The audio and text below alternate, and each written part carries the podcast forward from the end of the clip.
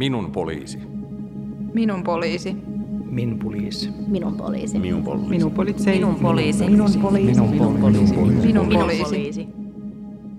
Kaikkien poliisi. Det här är poddserien Allas poliser, kaikkien polisi, som behandlar bland annat jämlikhet, mångfald och minoriteter inom polisen och i polisjobbet. Mitt namn är Stina Heikkila och jag är inbjuden att leda dagens poddsamtal. Jag jobbar till vardags med kommunikation på Folktinget. Folktinget är en tvärpolitisk organisation som jobbar för det svenska i Finland. Vår verksamhet bygger på lagen om Folktinget. Den här podden produceras av Polisyrkeshögskolan. Och som du säkert har märkt så talar vi svenska i dagens avsnitt. Välkommen med på språkbad eller för att lyssna på ditt eget språk. Välkomna också med polisjurist Astrid Geisor-Goman. Hej, tack, det är kul att få vara med. Överkommissarie Kjell Nylund. Hej på er alla. Kommissarie Markus Ramstedt. Hej, hej. Och kommissarie Tommy Tönnros. Hejsan. Vi kommer idag att prata om polisutbildningen, det svenska språket och om hur ni har det i er dagliga arbetsmiljö. Ni har ju alla utbildat er till poliser på svenska i Tammerfors. Kjell, du ansvarar idag för den svenska utbildningen. Kan du berätta kort om den och varför den är viktig? Ja, visst är det viktigt med en svenskspråkig polisutbildning. För om inte vi finns, då finns det inte heller poliser i landet som är tvåspråkiga eller som behärskar svenska språket väl. Så att bara från den synvinkeln så har vi en väldigt viktig uppgift i, i finska samhället. Det gäller ju också den svenskspråkiga grundutbildningen överlag, att den är väldigt viktig för att vi ska ha en levande och fungerande svenska i Finland. Om vi går lite tillbaka i tiden till era karriärsval, om det inte hade funnits en svenskspråkig polisutbildning, hade ni ändå valt att utbilda er till poliser? Nej, inte en chans i havet. Det var helt liksom en grundläggande förutsättning att det gick att bli polis på, på svenska för att jag skulle alls fundera på att, att välja det här yrket. Ja, det är nog säkert som Tommy sa, möjligtvis samma sak för mig. Jag tror att fast man skulle ha kanske haft de färdigheter att studera på finska så när man ändå är hemma från ett område som är totalt svenskspråkigt och, och, och själv har gått i grundskola på svenska så jag tror att tröskeln skulle vara väldigt, väldigt hög att sen börja studera på, på, på ett annat språk än det egna modersmålet. Så, så troligtvis skulle det finnas möjlighet då för, för egen del att studera på svenska så, så, så skulle säkert yrkesvalet bli något annat för egen del också. No, jag kanske det där, uh, jag sökte mig till polisskolan på grund av att jag är språkkunnig och, och där hade nog ingen betydelse det att det var svenskspråkig utbildning utan jag, jag jobbade tidigare som pörsar på Finiet och så konstaterade jag att, att jag måste hela tiden översätta åt, åt polisen äh, gällande olika saker och då tänkte jag att okej, okay, att de behöver någon som talar språk och, och det var då en orsak varför jag sökte till polisutbildningen från början. Äh, Kjell, hur är det med dig då? Du har inte ja, kommit bort från polisskolan du, är det så? Nej, det har jag inte gjort. Han sitter på klassen. Ja, om det skulle vara så, men så var det ju faktiskt inte. Men jag trivdes jättebra när jag gick i, i min polisutbildning. Och, och jag kommer så väl ihåg när vi skulle fara, äh, det blev som arbetspraktik. Det var då en lite annat system än vad det är nu. Och alla ville bort därifrån, men jag tänkte att ja, ska jag få bestämma så ska jag gå ett varv till, för det var så jättekul. Så visst trides jag och trivs fortfarande i den där miljön. Men svar på första frågan där att skulle jag ha blivit polis ifall det inte har blivit funnits svenskspråkig polisutbildning så är svaret nej. För jag sökte faktiskt in två gånger till den finska utbildningen. Men kom inte in och uh, orsaken är det att mina språkkunskaper då vid tillfället var inte tillräckligt bra. Så jag, jag, jag hann som inte läsa alla frågor, jag hann inte svara på alla frågor på inträdesprov och jag fick inte då heller tillräckligt med poäng. Så att, uh, men sen när det gick på svenska så då, då hann jag med som alla andra. Jag kan ju flika in där för egen del, alltså jag är ju för det som lyssnar då så jag jobbar ju på Åland och jag är född i Stockholm, flyttade till Åland när jag var sju år gammal Så finska så finns ju inte, i, eller fanns inte ens en gång liksom med i, i ena lilltån. Utan det, det var verkligen ett, ett helt krav att det måste gå på svenska. Så att, nej, det går nog inte att nog poängtera hur viktigt det är. Och tar vi för Ålands del så jag är ju inte den enda, långt ifrån. Och nu vet jag att det är många resten av, av Finland också som, som gärna tar det på svenska. Vad, känner du att tröskeln var hög ändå att flytta till Tammerfors och, och vara i en väldigt finskspråkig miljö på det sättet? Ja, alltså de var det ju en del funderingar. Sen hade jag en åtta månader gammal dotter också samtidigt sen när man började plugga. Men det var... Nej, men alltså viljan att bli polis var nog starkare än, än vad så att säga utmaningen att flytta till en finsk miljö var. För att jag litade ändå på att få min utbildning på svenska. Och jag menar antagningsprocessen och materialer som skulle läsas in och allting där så funkade väldigt bra och väldigt smidigt minns jag än i denna dag. Um, så att um, det gav ett gott hopp.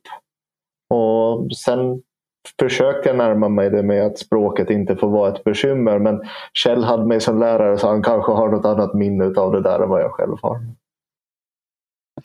Jo, jag skulle flika in det. Jag tycker att det var en bra point där med, just med tanke på den betydelsen av den här svenskspråkiga utbildningen här i, i Raseborg som är själv, själv stationerad som en del av Västra Nylands polisinrättning så här är ju nästan alla så är, är tvåspråkiga kan man säga. Att, att, att i, i praktiken för att klara av det här jobbet här hos oss så, så kräver det att man kan ha goda kunskaper både i, i svenskan och, och finskan men trots det så jag tror att den där tröskeln att söka in till studier eller till polisskolan då och börja studera ett yrke så, så är lägre om man får göra det på eget modersmål. Att i mitt fall också så fast den här finskan kanske var sämre när man börjar men sen det kan man lära sig sen via, via jobbet och den här kunskapen, kunskapen kommer sen genom att man, man gör det här jobbet och, och använder det andra språket också i de här, de här dagliga uppgifterna. Men jag tror som sagt att den här tröskeln, tröskeln blir, blir blir väldigt mycket lägre då man får studera på det egna modersmålet. Men om man måste göra det fast man då har, har OK-kunskaper i till exempel finskan och, och helt faktiskt kanske klarar av den här studien. Men att, som sagt, jag tror att många inte tar steget helt fullt ut då om det så att man inte kan göra det på eget, eget modersmål. Det började kanske vara en, en tid sedan eh, ni alla sökte till Polisyrkeshögskolan. Men Kjell, hur ser det ut bland dagens unga då? Ni lyfter ju alla fram här hur viktigt det är med den här svenska utbildningen. Hur stort är intresse idag bland dagens unga? Jo, polisyrket är ett populärt yrke. Och det där tittar vi överlag i hela landet så har vi mm, ungefär fem tusen sökanden. Där är naturligtvis finskspråkiga en majoritet men på svenskt håll så, så har vi mellan hundrafemtio till tvåhundra sökanden eh, till varje ny utbildning som startar med ett och ett halvt års mellanrum. Och samma sak var det nu här i höstas också när, när ansökningstiden gick ut och, och eh, urvalsprocesserna då fortsätter ju som bäst nu. Så intresset är högt, det är det. Och det är ju bra. Finns det någon enkel beskrivning på att vem det är som söker sig till polisutbildningarna? Ja, no, vanligtvis så är det ju kanske personer som är samhällsintresserade som tycker om kanske eller förstår skillnaden mellan rätt och fel eller, eller det där vill ha ett, ett yrke som man gör någon nytta eller, eller kan påverka och, och naturligtvis en statlig tjänst är vanligtvis också en ganska säker arbetsplats och det kommer fram ganska ofta när, när det går sämre i samhället eller, eller nu till exempel som i dessa pandemitider så, så ett stadigt yrke är också en, ett stadigt liv. Polisyrket har ju också kanske av tradition sett som ett jobb där man behöver mera muskler än inlärd skolkunskap. Men det här stämmer väl inte då riktigt för att båda kompetenserna behövs för att bli antagen till själva utbildningen. Eller hur, Kjell? Ja, det där är nog en gammal myt som tyvärr lever kvar, men att visst ställer vi krav på, på alla, alla som söker eller som, eh, som har med det här yrket att göra. Man måste uppfylla vissa, vissa det där minimikrav, både uthållighet och styrka. Eh, det är ganska självklart. Men eh, vi fäster nog ännu mera eh, det där uppmärksamhet eh, på, på just den här sociala förmågan och, och psykiska tillståndet och, och kommunikationskunskaper eh, och sånt. För det är ju ändå, ändå det som egentligen är en, en av grundstenarna i att kunna arbeta som polisman. Är att man kan samarbeta och man kan tala med folk. Och det är ju relativt sällan, sist och slutligen, som polisen använder, använder kraft. Fast det händer ju det också naturligtvis. Men ni andra då, hur mycket skulle ni säga att, att era jobb idag består av att helt enkelt bara prata med folk? Ja, det är väl nog till, till nittio procent som det handlar om att prata med människor. Det, jag kan inte annat än hålla med i det som Kjell säger, att det är klart att det måste finnas en beredskap, men det, det är ju det sista man tar till. Alltså det är ju, genom alla tider så har det väl handlat om att, att prata, men sen måste man kunna backa upp pratet. Det ska vi inte glömma bort. Men åtminstone för mig så är det nittio procent i alla tider som man har pratat med, med folk. Det är det som är det avgörande. Kan en polis vara blyg? Uh, ja, du frågar mig så. Den kommer nog inte in genom våra inträdesprov ifall man är blyg. Så på så sätt så, så kanske man inte riktigt heller kan vara blyg, nej. Jag skulle vilja nyansera det där lite, för jag anser att du, du kan som privatperson till viss del kan du nog vara blyg. Du, vi kan ha, du har nog kollegor som är blyga för vissa saker, men du kan inte vara så allmänt blyg att du inte vågar göra någonting. Nu, kan man, nu får man vara lite inmunden, nu får man vara lite blyg, men man måste kunna prestera när det gäller. Antingen om det är inträdesprov eller sen om det är ute på, på fältet. Polisutbildningen i sig är ju, är ju en sån här allmän utbildning som man får lite färdigheter i allt, men sen att efter att den här grundutbildningen är utförd så inom polisen som organisation så finns det ju väldigt, väldigt många olika uppgifter du kan jobba som. Det är kanske fältpolisverksamhet och brottsundersökning är det här kanske de här största grejerna, men utöver dem så finns det också väldigt många olika uppgifter, förmansuppgifter, specialuppgifter et cetera som kanske den här grundsållningen som gör, görs till Polisyrkeshögskolan så, så gör väl att man, man checkar att de här personerna som, som kommer in har de här grundförutsättningarna. Men sen när man kommer igenom polisutbildningen så sen kanske man hittar den där grejen som, som, som passar en bäst. Att, att det som vi var inne på här tidigare med blyghet och, och, och sånt, att är man mer lagd åt det hållet så kanske man tycker mer om sådana uppgifter som man kanske inte behöver ha så mycket person, personkontakt till exempel, eller kundkontakt. Men att är man mer den som är social till exempel så finns det några uppgifter som, man, som, som lämpar sig väl för den. Så det är ju kanske det mångfalden inom polisorganisationen också, att fast man är olika som, som, som personer, eller personerna är olika som hittar man alltid den här uppgiften inom organisationen som passar en. Det finns ju en, en bild av polisen också som väldigt auktoritär och, och, och vara en sån här vit finsk man. Eh, och det här kan ju kanske upplevas skrämmande. Men hur, hur tänker ni, eh, finns det folk som är rädda för, för polisen i dagens Finland? Sorgligt nog, jo. Det är nog min uppfattning. Det är inte många. Det, det är det inte, men jag, visst finns det. Jag tror att det kan bero på? Ja, jag tror att det kan vara ganska blandat. Jag tror att inom, pratar vi bland ungdomar eller barn så där vet vi att levnadsförhållanden eller annat såklart spelar in. Eller man blir uppväxt med att höra att om du inte sköter det nu kommer polisen och tar dig. Och sen kommer polisen av någon orsak och man ser hur de blir helt likbleka i ansiktet. Det, det, det är liksom kanske det där, men sen så vet vi också att med invandring så kommer det också människor från områden där poliser inte överhuvudtaget beter sig som poliser i Finland beter sig. Och där det för med sig både oro och skräck. Och att polisen är den sista instans man vill vända sig till. Bland alla oss andra så är det ju såklart att de upplevelser man har haft formar sin tro kring de upplevelser man kommer att råka ut för. Och har man då haft en dålig upplevelse eller har man haft att polisen har gjort en väldigt kraftfull åtgärd eller, så är det klart att det kan förorsaka rädsla. Det tror jag nog inte vi ska sticka under stolen. Vad skulle ni vilja göra för att förbättra situationen för de här personerna som är rädda för, för polisen? Kanske hämta fram det att polisens uppgift är att, att, det där, att, att hjälpa människor.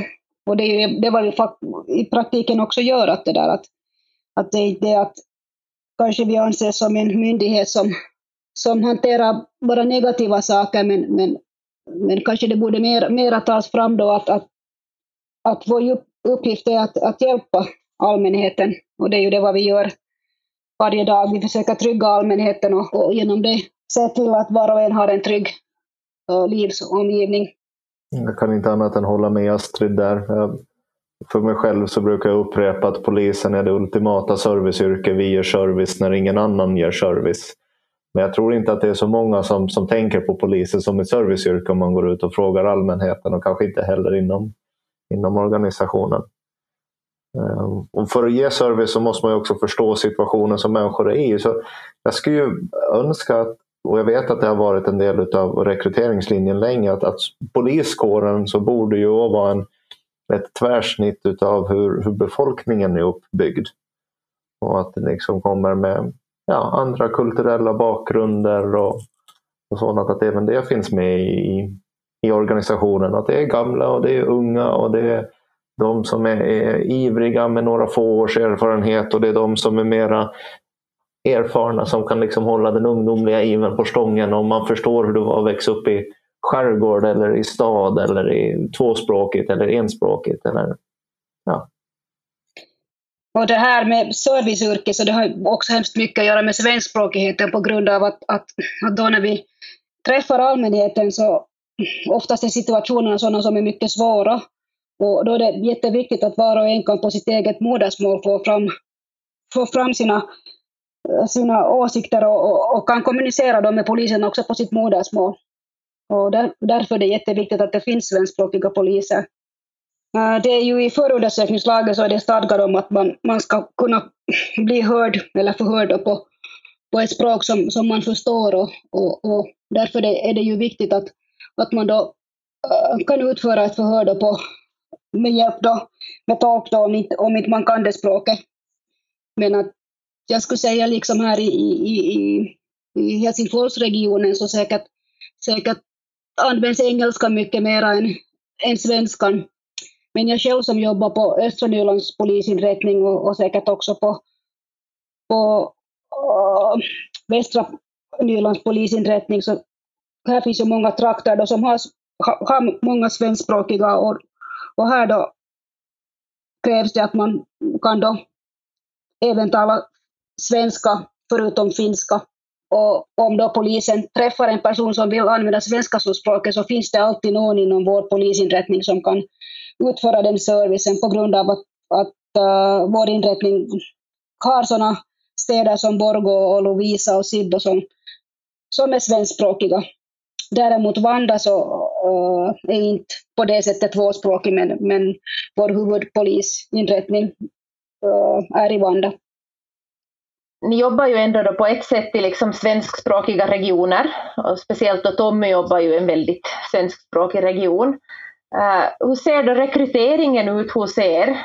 Är språkkunskaperna då bara det viktigaste, eller finns det just utrymme för att prioritera också annan mångfald?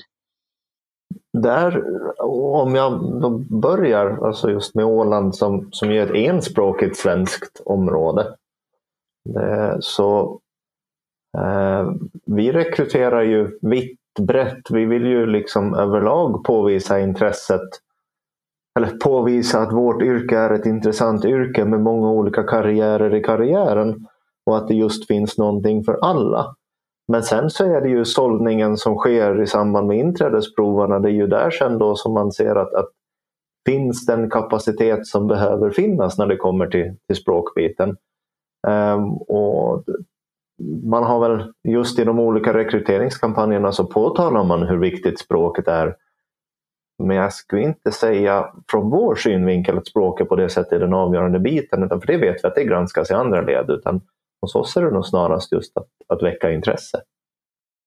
Ja, vi har ju på sätten att här i, i Raseborg då, som, som är en del av Västra Nylands polisinrättning, så, så här är ju för att anställa folk så kräver det att person, personen som kommer till, till oss på jobb så har, har svenska, goda kunskaper i svenska. Och då pratar jag om Raseborg som, som polisstation, efter majoritetsspråket i Raseborg är svenska.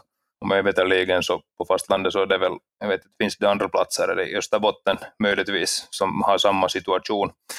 Så en grundförutsättning för oss för att vi ens ska kunna anställa att, att personen klarar, har goda kunskaper i svenska, men att utöver det så är jag nog inne på samma linje som Tommy, att det är inte, inte det viktigaste, utan, utan förstås är det ett krav, men att utöver det så, så är det nog en samling av alla möjliga egenskaper vi behöver, men vi har ju på det sättet ett tacksamt läge att Polisyrkeshögskolan så gör jobbet åt oss. Jag tänkte, Astrid, ännu fråga av dig, eh, på det sättet kallar jag dig för en dubbel minoritet inom polisen då du både är kvinna och svenskspråkig, men är det här någonting som du tänker på att du är? Mm. Nej, no, kanske jag inte tänker på det, men det är ju, det är ju ett faktum att, att uh, största delen av mina kollegor är män, och om det är något möte jag sitter på så, så är jag oftast den enda kvinnan där. Men att mera och mera så söker sig även kvinnor till polisutbildningen och även befälstjänster på vår polisinrättning så upphavs av, av kvinnor nu för, nu, uh, nu för tiden. Men då när jag var i polisskolan så sen att äh, det var under nittiotvå nittiotre så då, då låg landet i lågkonjunktur och det var jättesvårt att få arbete, och sen, sen då när jag fick en tjänst inom polisen så var det många som kanske ansåg att jag fick tjänsten på grund av att jag är för det första svenskspråkig, att det var alltid det här med språket kom fram att, att, att om man ser på finska toinen och ruotsinkielinen att den person, att hon är ju svenskspråkig, det är säkert därför hon har fått den här tjänsten. Uh, men kanske det att jag är kvinna, så det vet jag inte om, om jag har upplevt så hemskt mycket som, som en dubbel minoritet. Att det är bara ett faktum som jag, som jag lever med varje dag. Men hur ska du marknadsföra jobbet då för unga kvinnor? Vi har talat om att polisyrke är ett serviceyrke, och det har vi också talat om att oftast de här situationerna som, som när allmänheten då, äh, är i kontakt med polisen, så det är ofta svåra situationer. Det kan vara fråga om sexbrott eller det kan vara fråga om barnbrott eller, eller av, av något annat eller någon nödsituation. Och det kan vara sådana tillfällen, rent ut sagt om det är fråga om invandrare, att, att de inte känner sig trygga med att tala med en, en manlig polis på grund, och det här kan då ha att göra med, med kulturella saker. Och därför är det jätteviktigt att, att det finns kvinnor inom polisen. Som sagt, det här yrket har inte att göra med kön, utan det har att göra med, med egenskaper. Och det krävs många olika egenskaper som inte egentligen är könsrelaterade, men, men sådana egenskaper som, som kvinnorna är starka i. Och, och därför tycker jag liksom att det är fint att, att få jobba inom polisen som kvinna. Och därför rekommenderar jag också jobbet åt, åt, åt kvinnliga sökare. Yes. Jag skulle inflika där också när vi har en liten rekryteringsbit här angående det här, att jag kommer själv ihåg när man sökte tiderna till polisskolan som det då hette, så jag kommer fortfarande ihåg när man stod där på, på intresstesterna och såg på alla som, som deltog i provet, och då var jag själv helt säker på att no, här slipper jag inte in, att här är många som är fysiskt mycket bättre skick och här är stora, stora killar som kommer att fixa det här, det här, det här blir väl ingenting, men att ändå bra gick det.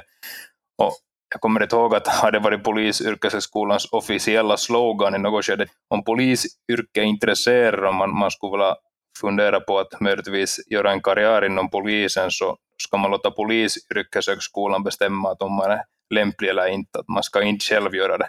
För där tror jag just att det finns mycket, att man tror att det finns den här stereotypen, man ska vara två meter och helst skallig och, och vara väldigt stark, då är man en bra polis, men att, att verkligheten är helt något annat, men att det är bara fakta att så här är det. Så jag tycker själv att det är en bra grej, att, att har man också lite intresse, testa, och sen berättar nog Polisyrkeshögskolan att är man lämplig eller man inte. Det där var mycket bra sagt, Macke. Jag kan inte annat än hålla med och uppmana alla som har en, en önskan att, att göra precis det Macke sa. Klassen som vi har nu inne så är en tredjedel tjejer Och klassen då innan, de som nu just blir färdiga och blir färdiga faktiskt i, i dessa tider här, så där var det femtio procent var tjejer. Generellt sett så är ungefär fyrtio procent tjejer, där och kring brukar det röra sig inom, inom då studievärlden. Men sen vet vi ju det att ute på, på fält och ute på distrikterna så är det procentuellt lite mindre, beroende på att Att, att det är väl en mer så här ny företeelse att, att kvinnor söker sig till branschen, och det är vi naturligtvis glada över. Tycker du att det finns tillräckligt med annan mångfald bland sök, de sökandena till, till Polisyrkeshögskolan idag? Alltså om man inte tänker på, på, på, på kön. Mm, ja, det, det gör det ju inte. För polisen ska ju återspegla samhället, som jag också var inne på tidigare, och så är det faktiskt. Och, och här är vi nog inte riktigt bra på det. Vi har svårt att få, få tag i personer som, som har en annan bakgrund, en annan kultur, eh, som vill bli polis. Vi borde nog bli bättre på att få, få in mera, mer kulturellt eh, In, in i polisen och polisorganisationen, och, och jag vet att det här jobbas det på på skolan som bäst, att de satsar faktiskt tid och pengar på det här, men, men, men vi får se hur framtiden, hur det blir. Under de senaste åren så har också många andra svåra frågor lyfts upp i olika forum. Vi har sett en MeToo-rörelse som lyft fram problemen med män som sexuellt trakasserar kvinnor i olika branscher. Vi har Pride-veckan och Pride-paraden som bara växer, och där polisen officiellt var med i paraden då för första gången tjugosjutton. Och engagemanget för nyanländas rättigheter ökade jättemycket då i och med den här flyktingvågen tjugofemton, och strukturell rasism i Finland diskuteras då överlag också kanske mer öppet idag. Hur upplever ni att det här syns inom poliskåren och polisorganisationen, att samhället också kräver mer jämlikhet och öppenhet och mångfald? Du frågar om hur vi tycker att den här sista tidens olika uppvaknanden, om vi använder det uttrycket, och uttryck hur det har påverkat vårt yrke. Så till viss del så skulle jag vilja säga inte alls. För att det har alltid varit polisens uppgift, enligt det som har ålagts oss utav, av, av samhället, att hålla koll på de här bitarna. Och, och att liksom vara verksamma i samhället mot olika rörelser och se till att arbeta för allas rättigheter. Men med det sagt så är vi också medvetna om att den, när någonting medvetande görs, så hamnar man ju på att titta på sig själv och ifrågasätta interna kulturer, interna fördomar, eh, interna arbetsrutiner med mera. Och, och det är klart att vi nog som organisation, både i hur vi beter oss utåt men också hur vi verkar inåt, har haft skäl att, att fundera. Och det har varit, minst om det här på Åland, mycket kaffebordsdiskussioner, men också eh, konkret arrangerade utbildningar och, och mer, mer att faktiskt hänga med i tiden. För det är oerhört viktigt att vi som organisation gör det. Jag skulle, precis som Tommy var inne på, säga att, att om jag ser tillbaka på, på den tid då när jag började som polis och, och spelar till, till vad läget är nu, så kanske största skillnaden är den att jag upplever att nu läggs det kanske mer vikt på de jämliks, jämlikhetsaspekten än vad det gjorde då. Men sen kanske jag i praktiken inte tycker att vi som organisation har blivit jämlikare. Nu menar jag inte att det har gått åt sämre håll, utan jag upplever att det då inte heller var ojämlikt, men att man kanske nu lägger mera, mera tyngd på det, och kanske också mer arbeta med det, att, att utvärdera den här egna verksamheten som Tommy var inne på, att, att är vi nu i vår verksamhet jämlika, eller är det någonting som vi borde, borde ändra på?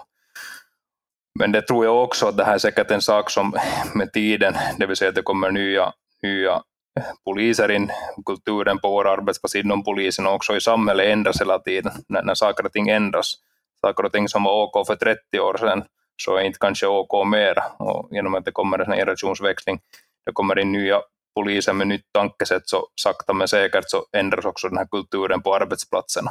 Alla former av trakassering är förbjudet inom polisen, och, och det har starkt att göra med det här kravet om, om uppförande som är stadgat i polisens förvaltningslag. Det vill säga uh, en polis måste även tänka på det här kravet i sitt privata liv, det vill säga i alla medier som polisen, polisen är med i. Som privatperson så måste polisen ta i beaktande det också, att, att polisen inte kan ha åsikter som, som är trakasserande eller, eller som, som skadar då polisens anseende.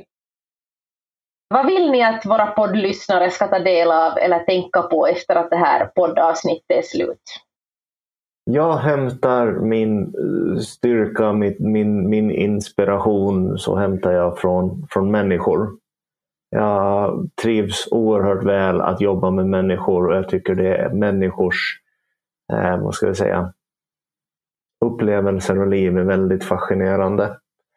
Så jag skulle vilja uppmana var och en här som lyssnar att ta en paus i vardagen och, och registrera vad dina medmänniskor gör runt omkring dig. Och du kommer garanterat att hitta massor av saker som, som ger dig glädje i vardagen och som inspirerar dig till, till och, och ta nya steg i livet. Så att eh, märk dina medmänniskor, den, den vill jag skicka med. Det är, det är min källa. Efter trettio år i polisen så, så upplever jag att det fortfarande är jätteintressant att, att jobba inom polisen, både som polisjurist och som polis. Det vill säga, när jag kommer till jobbet på, på morgonen så vet jag inte att, att varför nya saker jag, jag, måste, jag, jag kommer att hantera under dagen. Att, att det kan vara ett juridiskt problem som måste lösas eller, eller något annat som jag inte varit med om tidigare. Och, och, och jag tycker det är jätteintressant. Och, jag tycker också om att jobba med människor och, och, och, och, och hjälpa människor så långt jag kan det inom mitt yrke. Så ditt tips är att alla ska bli poliser? Ja, varför inte? Jag tycker själv. Ja, jag måste ta tillfälle i akt här nu och göra lite, lite marknadsföring här till lika. Men att en av de sakerna som, som, som vad heter, ger en, en självinspiration om man säger så, så är förstås att få, få ta, ta del av hur, hur duktiga kollegor arbetar. Och, och det skulle kanske till och med vara att det är lättare för en som, som jobbar i organisationen att se på hur, hur poliserna jobbar och, och få inspiration av det, men det är också nu helt fullt möjligt för, för var och en i, i Finland. Att det finns ju till exempel den här Poliisit-serien som, som, som går på tvn, och i årets, årets vad heter, säsong så är det också en patrull med från Raseborg. Så vill man se hur polisverksamheten i Raseborg ser ut så ska man ta en titt på det. Och, och även hur, hur vad heter, duktiga poliser, den svenskspråkiga polisutbildningen är ut. För där finns åtminstone, åtminstone två väl som har gått igenom Kjells hårda skola. Så det är mitt tips. Får jag fylla på där då så, så jag håller helt och hållet med Macke att titta absolut på Poliisit och följ med där. Men vill man ha någonting helt och hållet på svenska så har vi också Ålandshjältar på Ylle Arena. Det ger också en härlig inblick i, i polisens vardag.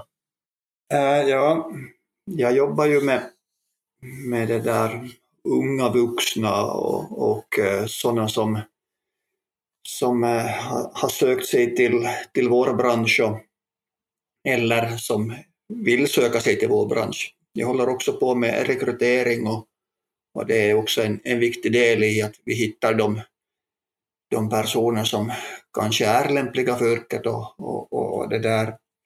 Så det första jag kom att tänka på är målmedvetenhet.